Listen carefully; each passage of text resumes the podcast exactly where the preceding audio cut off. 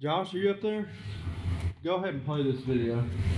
This we're, we're not gonna play a video every week, but these uh, if y'all have never heard of the Bible Project, it's a it's like a ministry. It's like a. Does anybody ever use it? Yeah. Yeah, it's real. Uh, I don't know what's the word I'm looking for. It's good. It's It's very- thorough. Oh, it's very thorough. It kind of, um, It's very thorough, but in a very concise way. Like yeah, they, they do a lot of discussions and stuff, and they, they thoroughly go through stuff. Um, I've been listening to them talking about the dragon imagery in the Bible.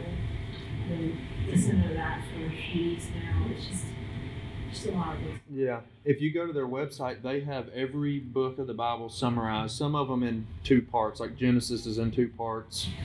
Uh, but most of the videos are ten minutes long, and they're they're good. And this is one of them. So kick it off there, Joshua, please.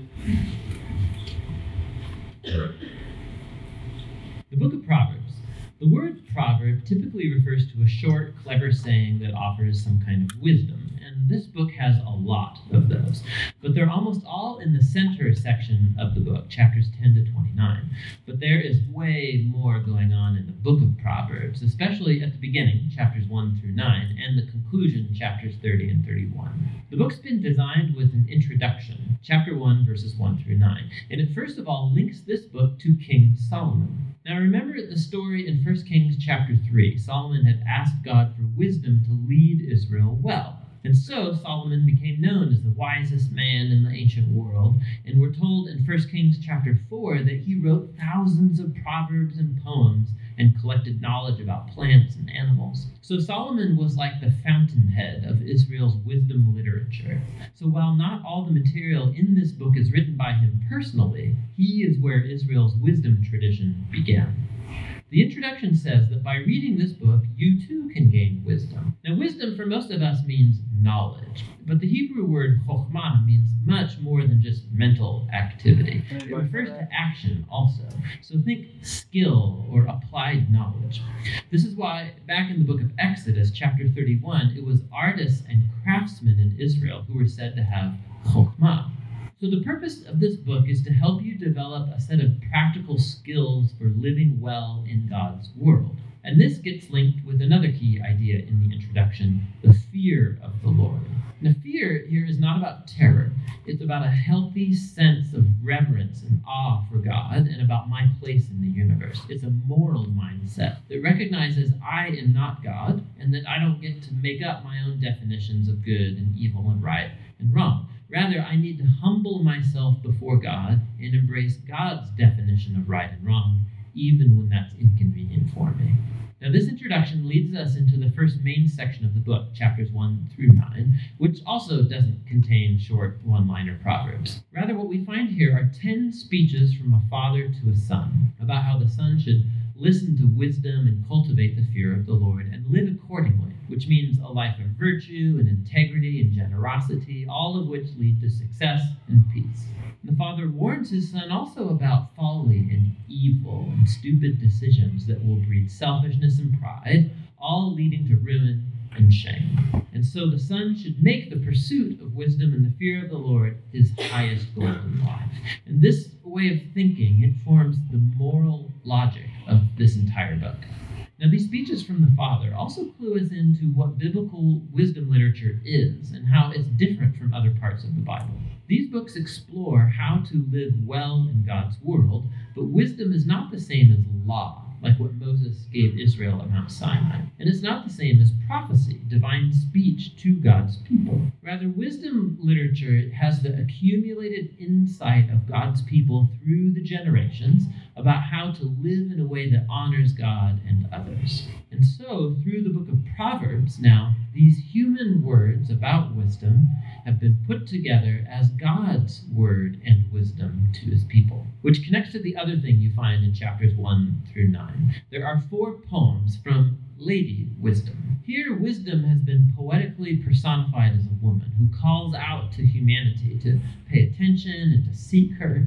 Wisdom says that she is woven into the fabric of the universe. And so wherever you see people making wise decisions, they are relying on her. So you see someone being generous or having sexual integrity or upholding justice, they are drawing on wisdom these Lady Wisdom poems, they're a creative, poetic way of exploring this idea that we live in God's moral universe and that goodness and justice are objective realities that we ignore to our own peril. And so, fearing the Lord, living wisely, it's living along the grain of the universe. Now, together, these two sets of speeches from the Father and Lady Wisdom, they make a powerful claim about this book that you're not simply reading good advice, you're reading God's own invitation to learn wisdom from previous generations. And so, in the next section of the book, chapters 10 through 29, we find hundreds of ancient proverbs, and they apply wisdom and the fear of the Lord to every life topic you could imagine family, work, neighborhood, friendship, sex, marriage, money, anger, forgiveness, alcohol, debt, everything. And these are all filtered through the value system of Proverbs 1 through 9. Now, these proverbs, they're all pretty short, they're easy to memorize, and actually, this section of the book is meant to become a reference work that you return to time and time again throughout the years, which raises some important issues in learning how to read these proverbs. First of all, proverbs are by nature about probabilities. So, you fear the Lord and you make wise, good choices, things will likely go well for you. And if you don't fear the Lord,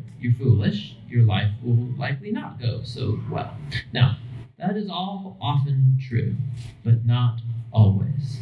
Which leads to the next point that Proverbs are not promises, they're not formulas for success. So, some Proverbs, for example the fear of the Lord prolongs your life, but the years of the wicked are cut short. Or, train up a child in the way they should go, and when they're old, they won't turn from it. So, yes, fearing God, being a moral person, will most likely lead to a better and longer life, and raising your kids in a stable, loving home does set them up well, but there are no guarantees. Lots of things can and often do go wrong in our world. And so, lastly, Proverbs by nature focus on the general rule, but not the exceptions, which are many. And the wisdom books actually aren't ignorant of that. The exceptions are what the other wisdom books, Job and Ecclesiastes, are all about. And together, these acknowledge that life is too complex for simple formulas, which is why we need all of the wisdom books together to get the bigger picture. This all leads to the final section of the book two large collections of poems. First, poems from a man named Agur, who begins by acknowledging his own ignorance and folly and his great need for God's wisdom. And then Agur discovers that divine wisdom has been given to him in the scriptures, which teach him how to live well. And so Agur is put before us as like a model reader of the book of Proverbs, somebody who's always open to hearing God's wisdom through the scriptures. The final poems are connected to a man named Lemuel. He's a non Israelite king, and he passes on the wisdom that was given to him by his mom. It's guidance for being a wise and just leader. And then the final poem is an acrostic or an alphabet poem, where each line begins with a new letter of the Hebrew alphabet. And the entire poem's about the woman of noble character. It depicts a woman who lives according to the wisdom of Proverbs and stands like a model of someone who takes God's wisdom and then translates it into practical decisions in everyday life, at work or at home, in her family, and in her community. So the book opened with words from a father to a son about listening to Lady Wisdom, and so now the book closes by offering the words of a mother to her son about a woman who lives wisely. The book of Proverbs is for every person in every season of life. It's a guide for living wisely and well in God's good. And that's what the book of Proverbs is all about. So that Bible project has summaries just like that one for every book of the Bible. Could you see how that would be of great benefit to you? Just like last week, how I was talking about how if I didn't read this overview in the front page of my Bible, I wouldn't have had the same perception or perspective, I guess, of uh, some of the points that were made in chapter one. So, we have a quiz. I just built it. What What are the other two uh, wisdom literature books other than Proverbs? Ecclesiastes. Yep. And then I lost one. Oh, what was the Hebrew word for wisdom? Yeah. He said, yeah. K H O K H M A. Hokmah, I think. I'm not a language guy, but yeah. I just thought it was Hokmah. Yeah. Hey, you guys. Come on in. Where you been? Hey, I have your money. Don't let me forget it. Okay. So, I'm echoing again. I, only, I never hear myself echoing from up there, but I always hear myself echoing right here. So, from last week, remember we talked about the wise, the simple, and the fool. Does anybody remember the point I made about, or that we made about those three? A wise person is doing what? Or how invested is a wise person in the things of God? The wise person is fully invested, right? And the simple was halfway invested, and the fool was not invested at all. So remember, we asked, where do you fall in this? Hopefully, you're not a fool, but we have sometimes have some simple tendencies. So, So like the hearts of Saul, David, and Solomon. yeah. No heart, whole heart, and half heart.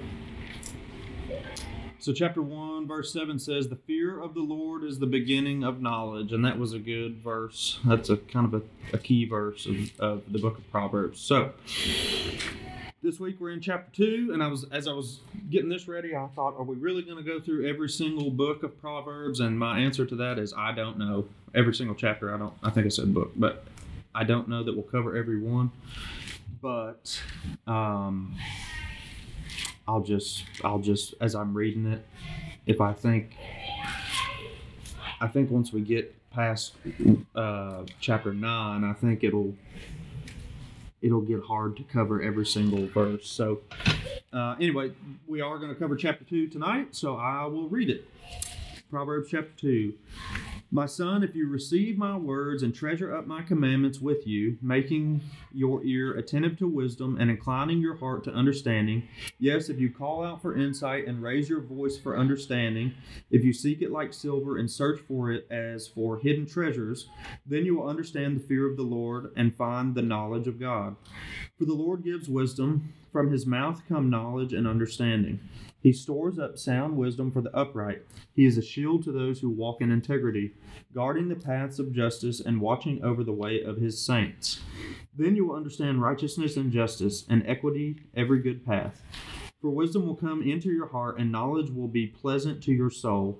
Discretion will watch over you, understanding will guard you, delivering you from the way of evil, from men of perverted speech, who forsake the paths of uprightness to walk in the ways of darkness, who rejoice in doing evil and delight in the perseverance. Per, no, I'm sorry, perverseness of evil. Is that how you say that word? Perverseness of evil.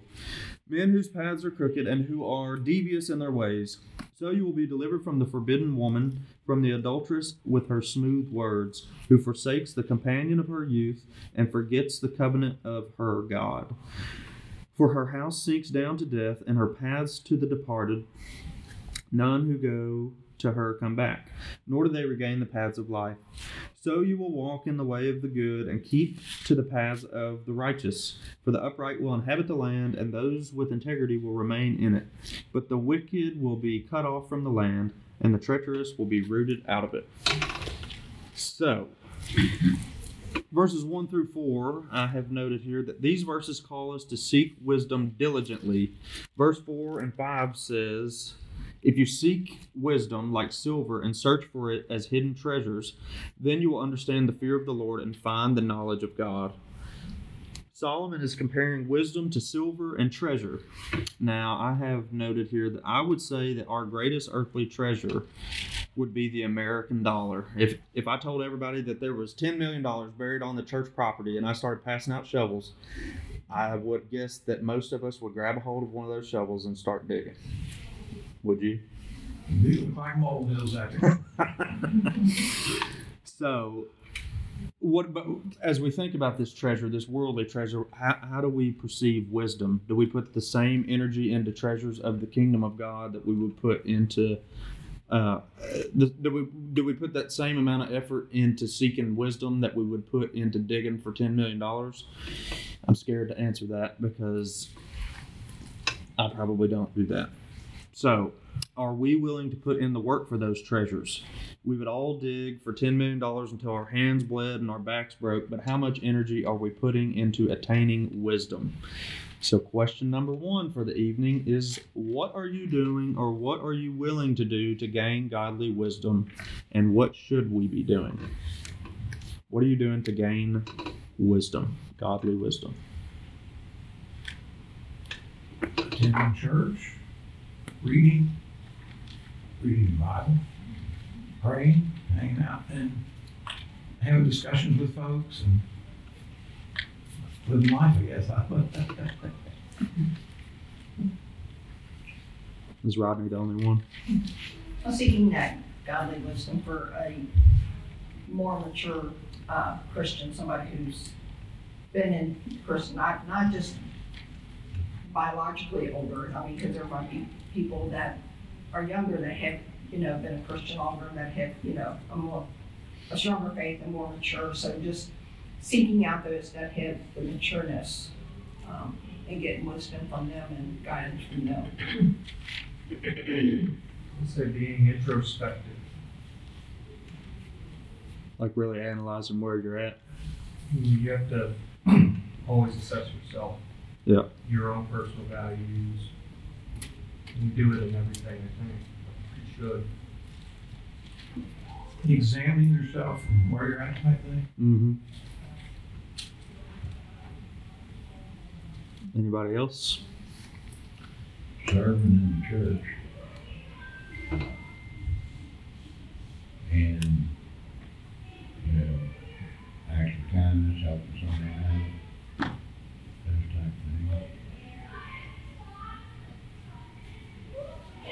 And I think growing a mustache. Yep. I didn't want to wear a I mustache.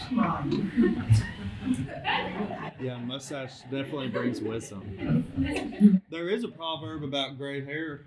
Does anybody know that one? It's in there. Somebody try to find that. the Proverbs, and it's about the silver, when the, the cord is broken and the silver hair. I'm not sure. It's some. It's a sign of wisdom. Yeah. Yeah, because I, there was a guy in the old church. I said uh, he was like the, the business guy. He was like the Susan Shepherd of the church. I reckon. I, I said uh, something like, I, I, I read him the proverb and I said, "You must be real wise, Johnny," because he's full of gray hair. But Proverbs sixteen thirty-one, gray hair is a crown of glory. It is gained by living a godly life. There's also one in Proverbs twenty twenty-nine. Minutes are strength, gray hair, the splendor of the old. there's a lot of wisdom. I see a lot of wisdom in this room. Don't tell. Don't tell. Do what? There's a lot of exceptions. Well, remember it said uh, Proverbs is probability. It's not. What was it not? I can't remember. What did it say? It was. Not. Oh yeah, probability, not a promise. I still believe you're wise, even though you don't have hair. so my answers were what to to the question, what are we willing to do to gain godly wisdom? My I put appropriate answers would be praying diligently, fasting, studying the Word, uh, going to retreats, Christian retreats, or mission trips, or serving, or just being involved in the church, being here, showing up, showing up, committing to learn, uh, committing to conversations with people, hard conversations, uh, admitting that you're not where you want to be, and, and seeking counsel and, and things like that. That's that's how we gain godly wisdom. Well, I got that criticizing yourself down to teach. You do? Yeah, me too. I especially did that. I, did you all enjoy Jared this weekend? Yeah. So as he's up here preaching, I'm just not. I'm not trying to be like, ah, he's so much better than me, but like, I get down a little bit on myself because, um, I just don't feel like I'm showing excitement a lot of the time. I am excited about being here. I'm excited about preaching, but I think my biology is just stoic. I like to joke around and have fun, but like there there's a difference there. But and then to see somebody with a whole lot of energy, excited energy, is a is a big challenge for me because I, it the temptation is to get up here and act to get up here and act like a fool so that I can look like somebody else, you know, and that's And not as a racial thing. You know- Have you ever seen a black preacher not be excited like that? well honestly I've not seen a lot of black preachers personally, but uh, I I just connected with him well the first time we met, and I thought this guy's real. He's not messing around, and uh, that was really the connection. Yeah, years back, we had the one that came in for a few revivals, brother. Brother Jerome. Jerome. His sister. At the right place, at the right time. Yeah. That's how me. Get out of here, Tom. That's one of them. Get out of the uh, But he was good. And what, what I don't remember what what caused me to bring that up. You remember that? Somebody tell me what. The other thing part of that is, you have is that he, he's, he found that comfort level. You don't find it anywhere. Yeah, You, you know, you're looking at someone, what do you say, you're about eighteen, teaching, yeah, you know, so, so he's found that comfort level. right. Right there. Yeah. That's unheard of. Oh, you you said you're good at becoming discouraged or or whatever you said, beating yourself up or whatever. Yeah, How- critiquing yourself. Yeah. Critiquing. I think I think critiquing is good. I think overanalyzing is probably not so great. But and that's what I have a tendency to do. What were, what are you trying to say? I keep interrupting you.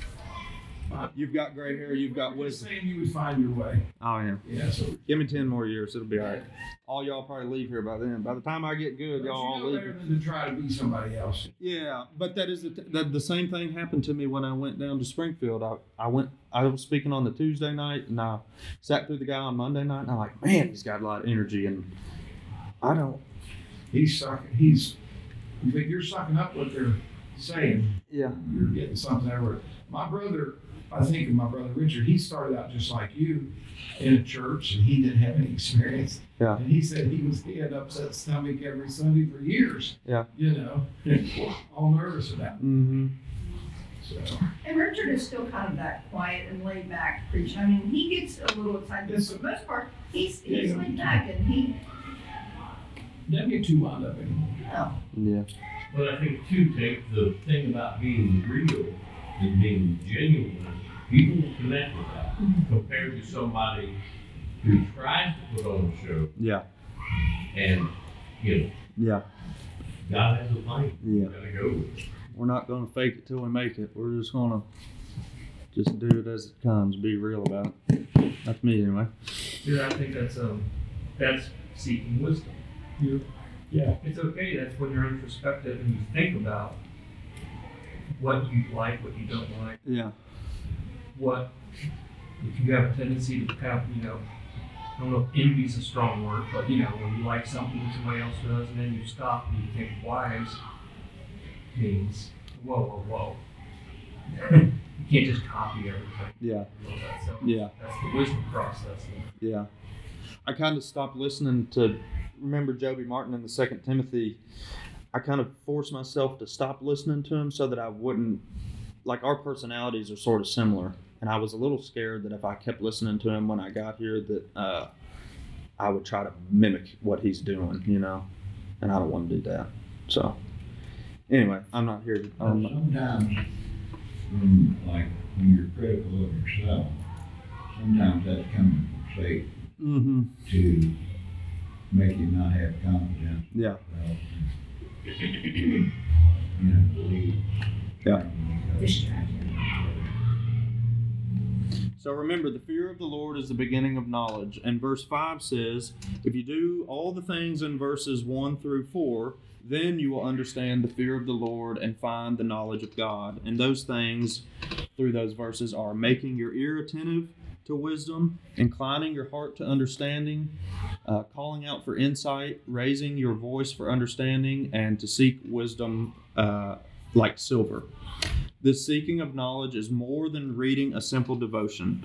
Wisdom is truly seeking to understand the Word of God. We need to deepen our understanding of Scripture and go beyond reading a verse or two at a time. We must, so as I took this, the last seminary class I took was called Biblical Hermeneutics, and hermeneutics is just understanding Scripture uh, to the best of our ability. In, within the context of the whole picture and the whole chapter and the whole book and the verse itself and the culture. Like it's just seeking to put forth full effort to understand Scripture as God intended for us to understand it. And when we just read, there's some devotions uh, that I've seen or read or whatever that are just fluffy, you know, fluffy, feel good. Um, nonsense kind of when when this is the book we're supposed to be reading and seeking to understand because this is the i'm not saying reading devotions is terribly wrong but if we're only reading devotions then i would say that that's probably wrong. So uh, maybe it, we all go through seasons and say somebody is just beginning to take their faith seriously then maybe getting on the bible app and, and just reading the verse of the day is sufficient for a little while. But as you as you as you want to start eating solid food, then it's time to kind of pull away from those things and really get into the book. J. Vernon McGee, who is the author of this commentary that I'm reading, and I'm going to read it. I'm going to read something out of it in a little while, but um, he says that there is no hocus pocus way of learning the Word of God. There is no easy, pious way of learning it. There is no substitute for just digging it out and I like what he's. I like how he said that. There's, we can't. It is reading scripture is a simple thing, but we have to make the effort to do it. It's not just gonna.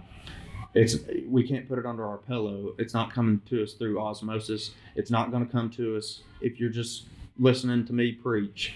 We have to do it ourselves. So, are you putting in the work to understand the Word of God to increase in wisdom? And we don't have to answer that. That's just something to think about. Are you putting in the work to understand the Word of God to increase in wisdom? Now, I want Proverbs chapter 6. Wow, I didn't even quote, I didn't even write the verse on here. Proverbs chapter 2, verse 6 to be a memory verse for us. When's the last time you remembered you, you memorized a verse? Dale, when's the last time you memorized a verse? VBS back in 1944? Yeah. uh, when I was first called uh, to be a deacon, uh, one of the things we all, you know, part of being ordained was to pick out a verse. And, yeah. Galatians two twenty. Galatians two twenty. You know that one? No. I will after you say it right now. I'll give it to you. Got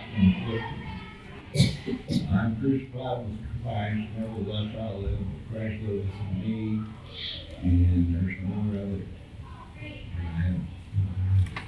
it.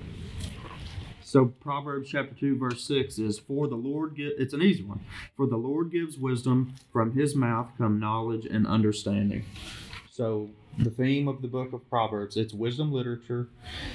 We're reading it to attain wisdom.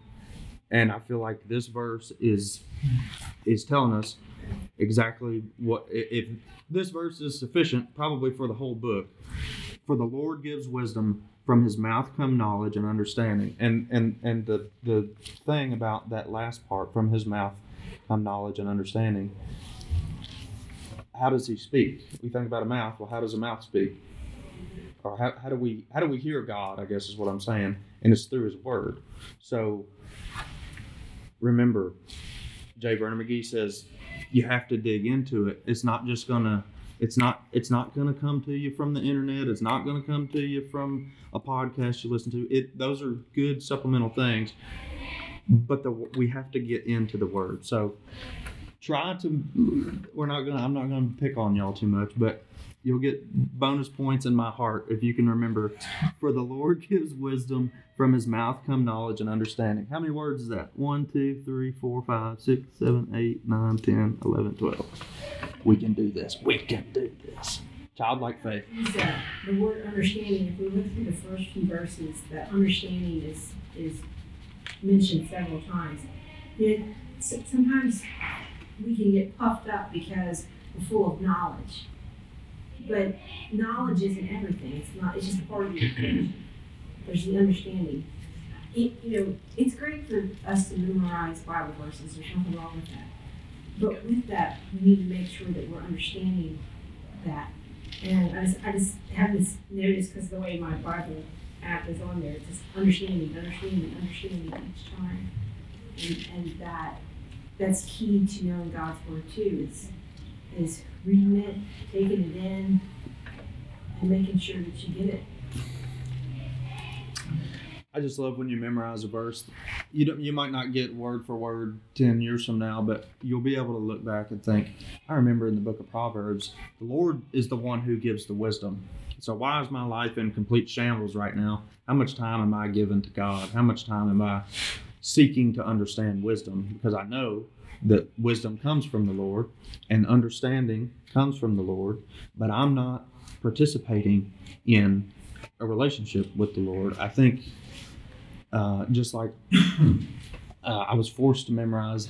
I've noticed in seminary they force you to do lots of stuff, and you think, well, this is kind of ridiculous. I should they they're forcing me to do all this stuff, but they forced us to memorize. I they didn't do a very good job because I don't remember exactly. I've said it in here a bunch of times. I think it's it's either First Timothy or Second Timothy four sixteen to keep a close watch on your life because people are watching, and just how profound that is because think about your children like i was listening i was i was watching something on my phone earlier it wasn't anything bad fortunately and it was turned down real low and parker was parker repeated everything the video said like i didn't even know he's in the same room i can barely hear what's on the phone and he's paying attention to what i'm doing you know and he repeated it he repeated the I can't remember what it was, but uh, I was just like, golly, he's really watching, huh? You know. And I think people everywhere are watching, watching us. You know, especially if we claim to be a believer. So, so where am I at?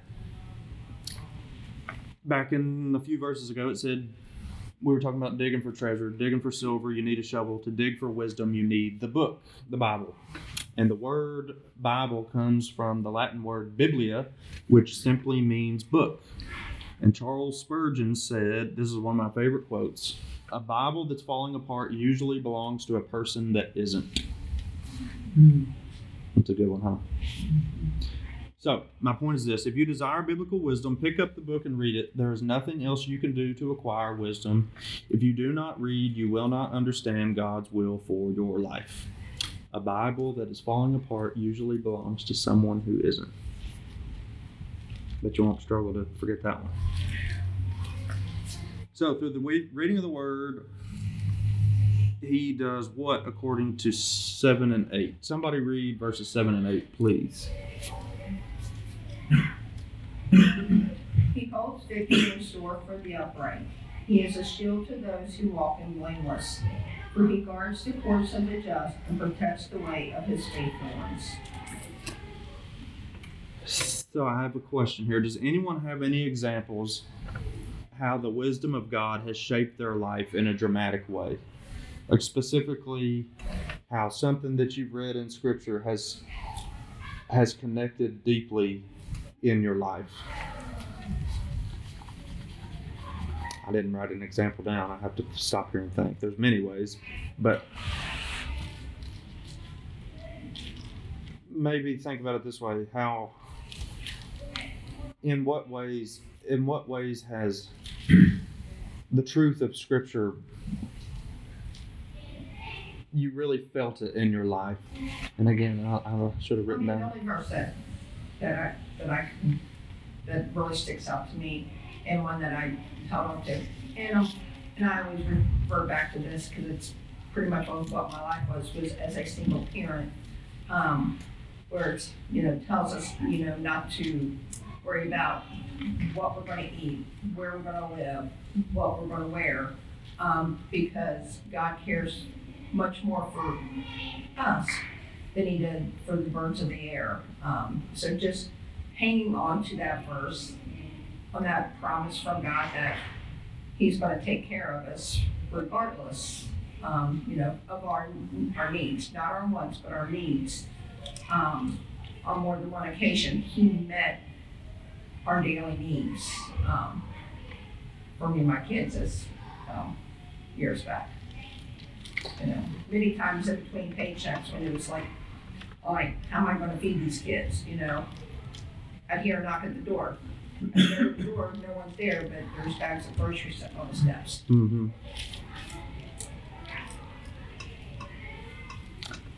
One that rings true in my life, and it sounds sort of depressing, uh, is narrow is the path to righteousness and broad is the gate to destruction. So as not to be discouraged when people don't come to faith. You know, we want people to come to faith in Jesus, but the biblical truth is that not everybody will. So we shouldn't lose motivation or or or um, we shouldn't lose our zeal when we feel like how come people aren't getting it well narrow is the path to righteousness broad is the gate destruction he said it so it must be true you know kind of it's a it's a sad one but it's a true one any others Barb, will you read 9, 10, and 11?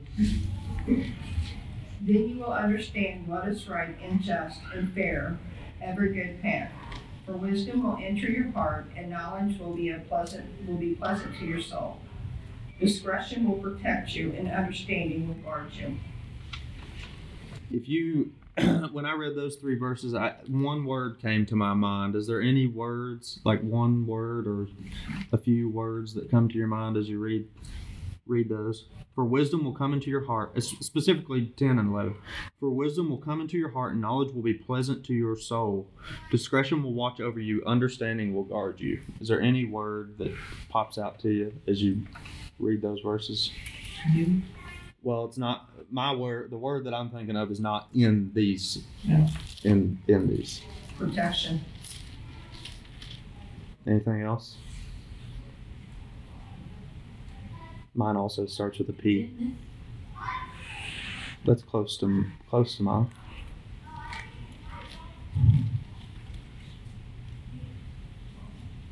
Discretion. Discretion. You just don't see that period.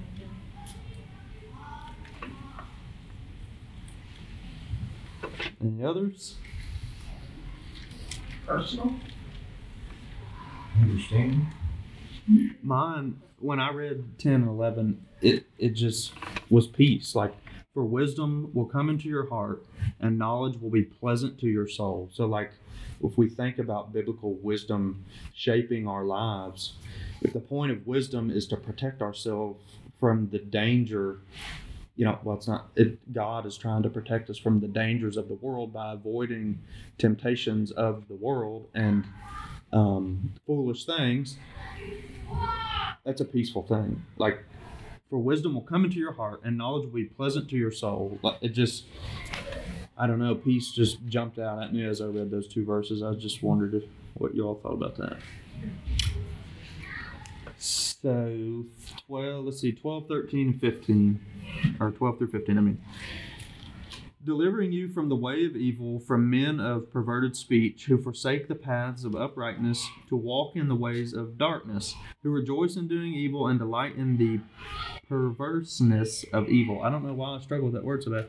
Men whose paths are crooked and who are devious in their ways, and I don't know why this happened, but as I was reading these things, you know, it says it's talking about men here, but my mind went to Taylor Swift for some reason. I don't know why, but I have a note. I, re- I wrote here in the world we look up to people, people who fit the mold of men described in verses 13 through 15.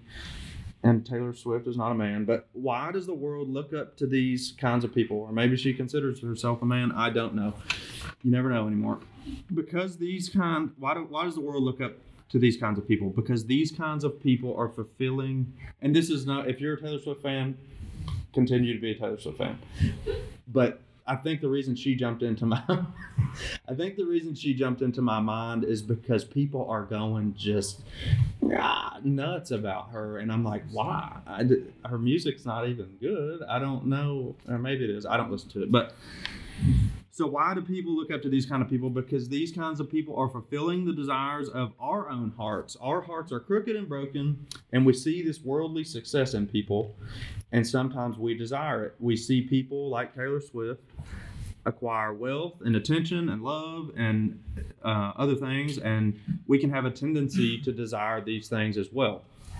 So, as I was thinking about this Taylor Swift, I don't know why I don't know why she's the one that popped out, but I mean, it describes her really 13 through 15. yeah, forsake the paths of uprightness, and she's not doing. It's not. It's all of It's not like she's doing anything like radically evil. It's just all the glory is coming to her, right? So uh, that is evil, is it not? If we're if we're she's not intentionally doing evil things. I don't think she's. It's just a. Taylor Swift is the human heart on steroids. You know, it's I'm gonna get up here and do this song and dance, and people are gonna give me all this attention, and I'm gonna get all this money, and I want this money, and this is that's our heart. That's our worldly heart. You know. Again, if there's ten million dollars out in the grass out here, who of us is not gonna go dig for it? I'm gonna. I'm. I'm gonna. I'm gonna call Jimmy Walton back there, tell him to bring me a backhoe, probably. But it just made me think like the ridiculousness of the human heart. So think about someone like Taylor Swift. She seems to be getting the most attention in the world at the moment. People, especially young people, invest a lot of time, energy, and resources into people like Taylor Swift. And people like Taylor Swift are and ourselves sometimes are mining for worldly treasures, not wisdom that comes from God. And I just, as I, I spent way too much time in the past couple of days thinking about Taylor Swift, but uh, They say she takes good care of her people and she pays them good. yeah, I think I've heard She's this. positive in a lot of ways. Yeah, I've heard this. But writes her own music and like you, I there's been a lot of talk about her lately. And I listened to one of her songs the other day and I'm like, okay, you know. I pulled some lyrics for us. And this song, this these lyrics come from Wildest Dreams. And again, I'm sorry if this is your favorite song. You can keep listening. You can keep listening to Taylor Swift. Actually, seek the wisdom of the Lord and whether or not you should be listening to Taylor Swift. Here's some lyrics, and I gotta say, okay, I'm just gonna read it. He said, "Let's get out of this town." Uh, can you sing it? Can anybody sing it? I'm just kidding. That's a joke. He said, Let's get out of this town, drive out of the city, away from the crowds. I thought, Heaven can't help me now. Well, that's not true. Nothing lasts forever. Well, that's not true. But this is going to take me down. He's so tall and handsome as hell. He's so bad, but he does it so well. And people's minds just melt when they get to go to the concerts and they're spending a thousand dollars on the tickets and it's taken away all the attention from the Chiefs fans because she's showing up at the games. Is that still happening? Yes. Oh, and then he showed up in Argentina. yeah. Yeah. So all of this just made me think like think about think about the nature of the world. Think about the little girls and the grown women and sometimes even the grown men who are crying on the TV screen because they get to touch shoulders of Taylor Swift. What are y'all laughing at? Just the thought of somebody crying. Well, that's it. But like Like the, It's like the maybe your point Beatles, that and she's she's- kind of become an idol. she's a huge idol. Yeah. A huge That's idol. wrong. Because No, it's supposed to be an idol. Basically, worship. Yes, she's being worshipped. Yes. Just like the Beatles or Elvis or. Yep.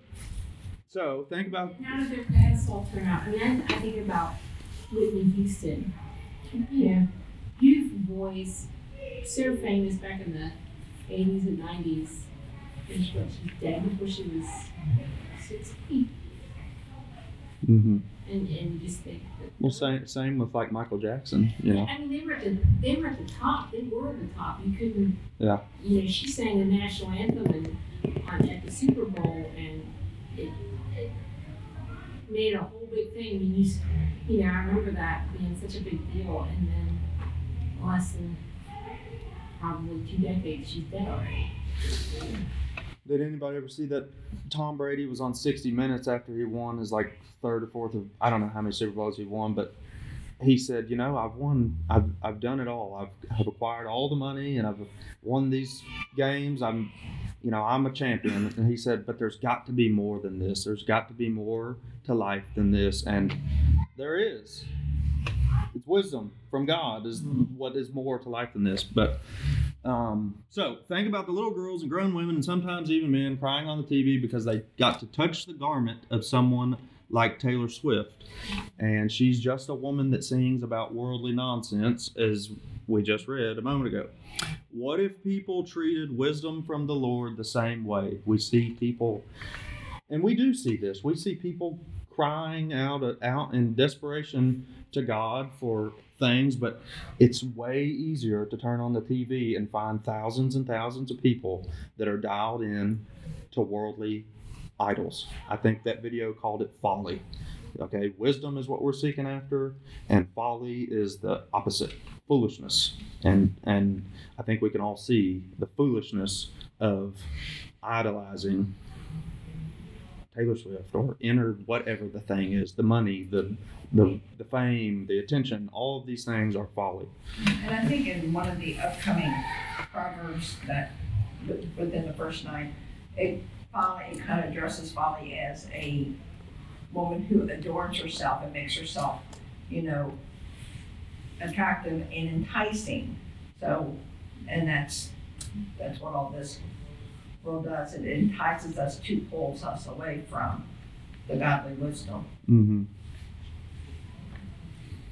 So my question, based off all that Taylor Swift talk, was what would the church look like if people reacted to Jesus the same way they react to their idols?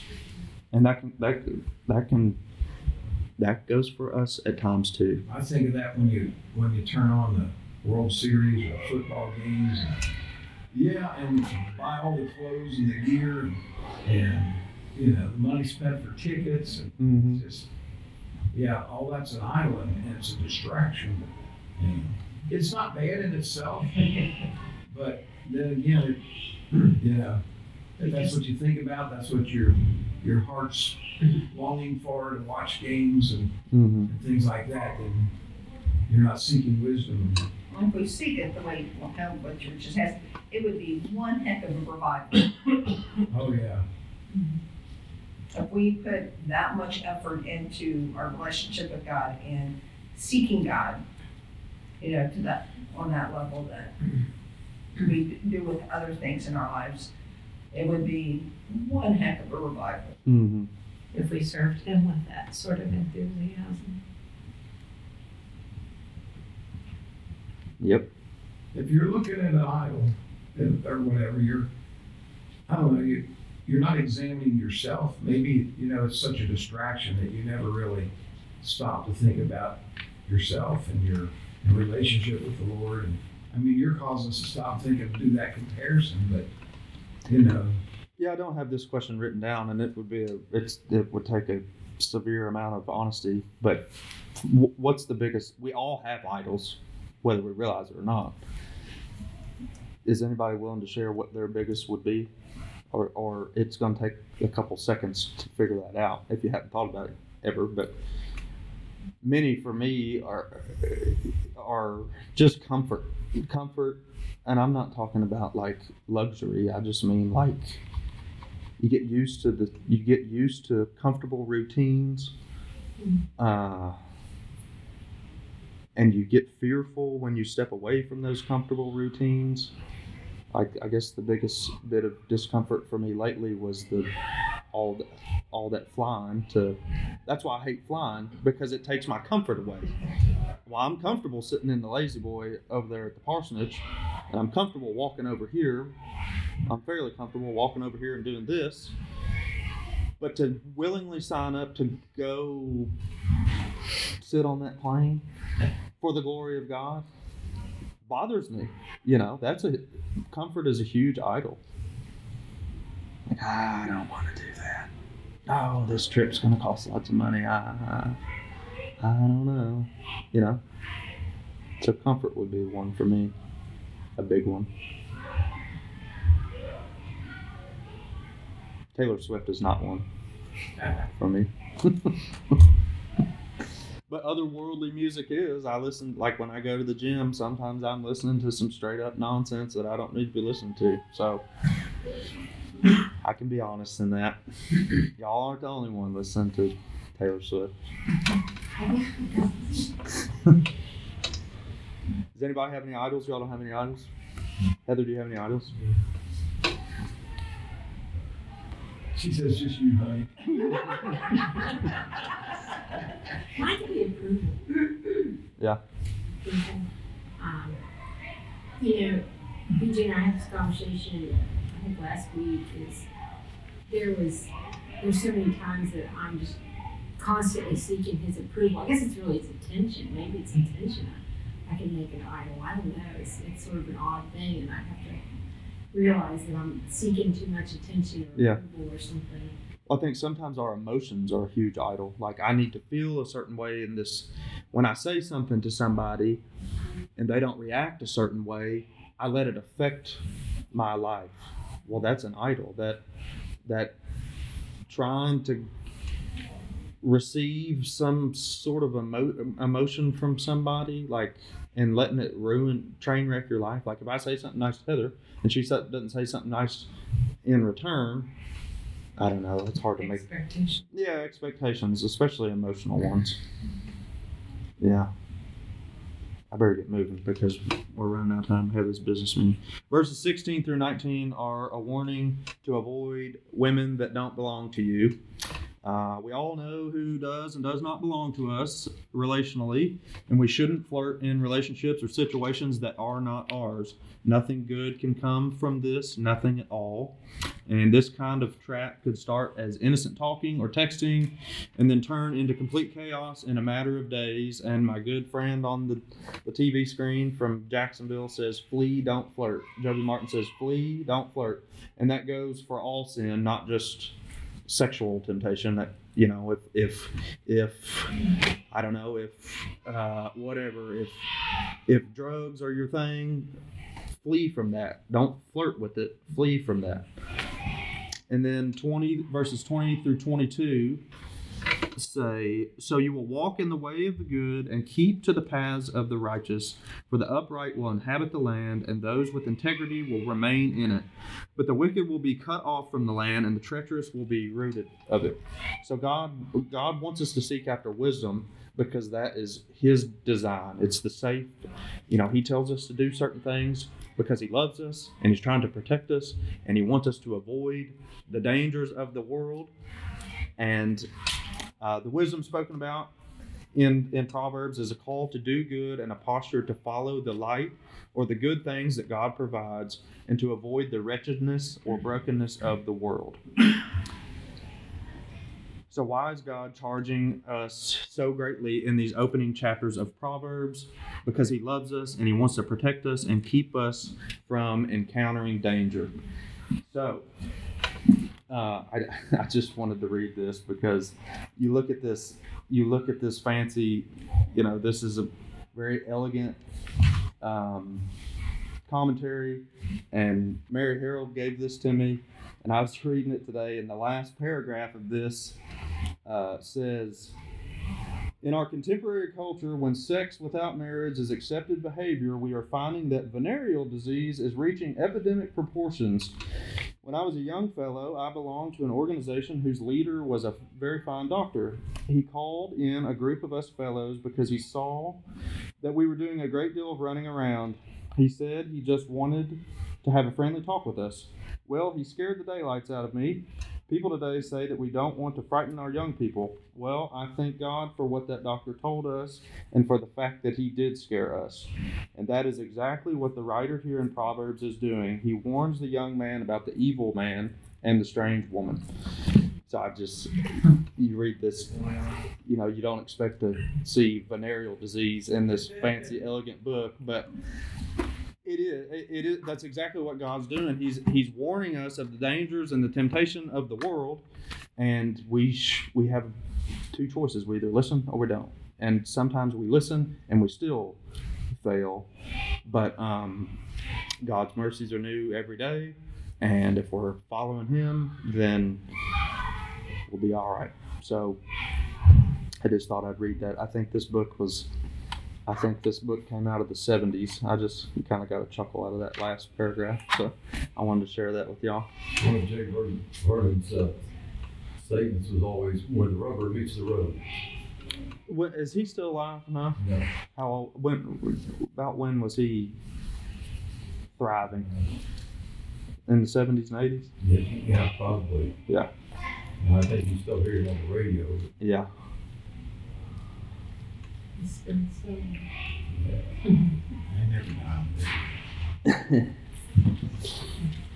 Okay, we got to get out of here. Yeah, Troy, uh, not Troy. Uh, Dave Pratt's having that procedure tomorrow to electrify his heart back into rhythm. I guess he's got uh, what's that called? Yeah. I talked to him on the phone tonight, and he seemed to be at peace about it. I don't think it's like a real It's, it's, I had, pretty common procedure, I guess. I had to, Yeah. Did it make you feel better after? I guess. yeah, makes your heart work right. Yeah. Yeah. I said, my doctor told me, he just said he's gonna get, I was gonna get recharged. Yeah. Yeah. So I called him and we prayed together tonight just that he would that this would go well for him and that he feels normal again after and has energy and all that. So just be He has a fair, yeah. Yeah. He said he thinks he's probably been dealing with it for like six months and didn't realize it, you know. we got with it for several years before my first one. Yeah. Any other prayer? Just pray that it stays in rhythm once, because some folks they'll do that and then it goes right back. Oh yeah. It kicks and gets wrong. That's it. Well, once they get it back, and usually they can find a medication that will keep it from going. But it, you know, it, it just keep it getting the medication right instead. Yeah. That's, that's the key. Any other prayer requests? Those children are having fun, aren't they? Yeah. Poor Joy. She doesn't want to hear any children right now. They're reading Proverbs back there. No, oh, you think so? There's a little bit of gray hair in that room, but uh, maybe those kids need to come in here where where we are. no. No, I think they need to go to the basement, actually. Woodrow has what? I can't stand anymore for me to get out there with cancer center Friday. Mm.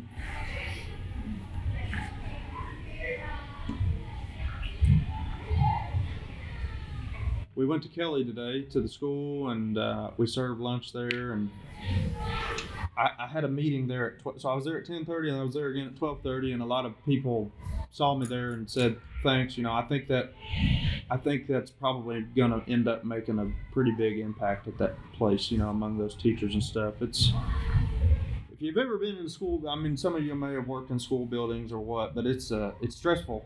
Being, do you think about those kids? Think about doing that all day long for your whole career. I think those teachers probably get quite discouraged. So, um, and in that FRC meeting, that family resource meeting, um, it I know you all bought those coats or whatever, but they, they put on the paper that Bellevue Baptist Church did it, and that's good to for for for people to see uh, that we.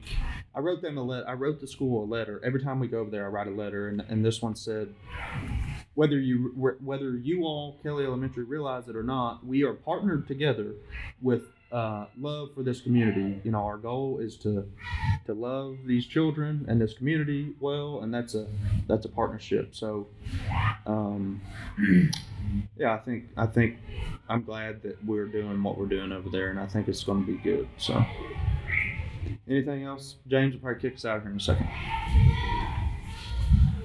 Thank you. Is he doing any better? Or? Tested their doctor's visit this week. Yeah, he's kind of living Kim Wayman, yeah, she was brought up in Arizona. Kim Wayman, her parents, her mother was included there. Um, Wanda Craddock, Amanda Jackson. Yeah, we've heard something. Yeah, she's got brain tumor. Uh, they just discovered it. And she's going to have to have it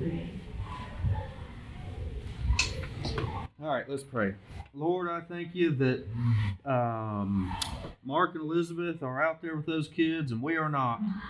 And I, but I'm grateful that those children are in this church, and I'm I'm grateful that they find comfort in being here on Wednesday nights. And we never know what's going on in the life of a child or in a family, and this could be a safe haven for somebody out there. Um, and we're just grateful that you've led everybody that's in this church tonight to this place, including myself and Heather. And uh, I just pray that we remain a healthy, gospel centered church and that we seek your wisdom as the book of Proverbs outlines. And I just want to lift up Dave Pratt to you and and Woodrow and John Scott and everybody else that we've prayed for health concerns. Father, you know you know the needs and um, you know that we want them to get better. We want all these people to get better, but you have a plan in all things, and and just allow us to come alongside these folks in this time of need, and just love them well, and and just encourage them. And let's pray that everything goes well at the business meeting tonight, and I pray that everything goes well on Sunday here when we come back together. And I pray all of these things in Jesus' name. Amen.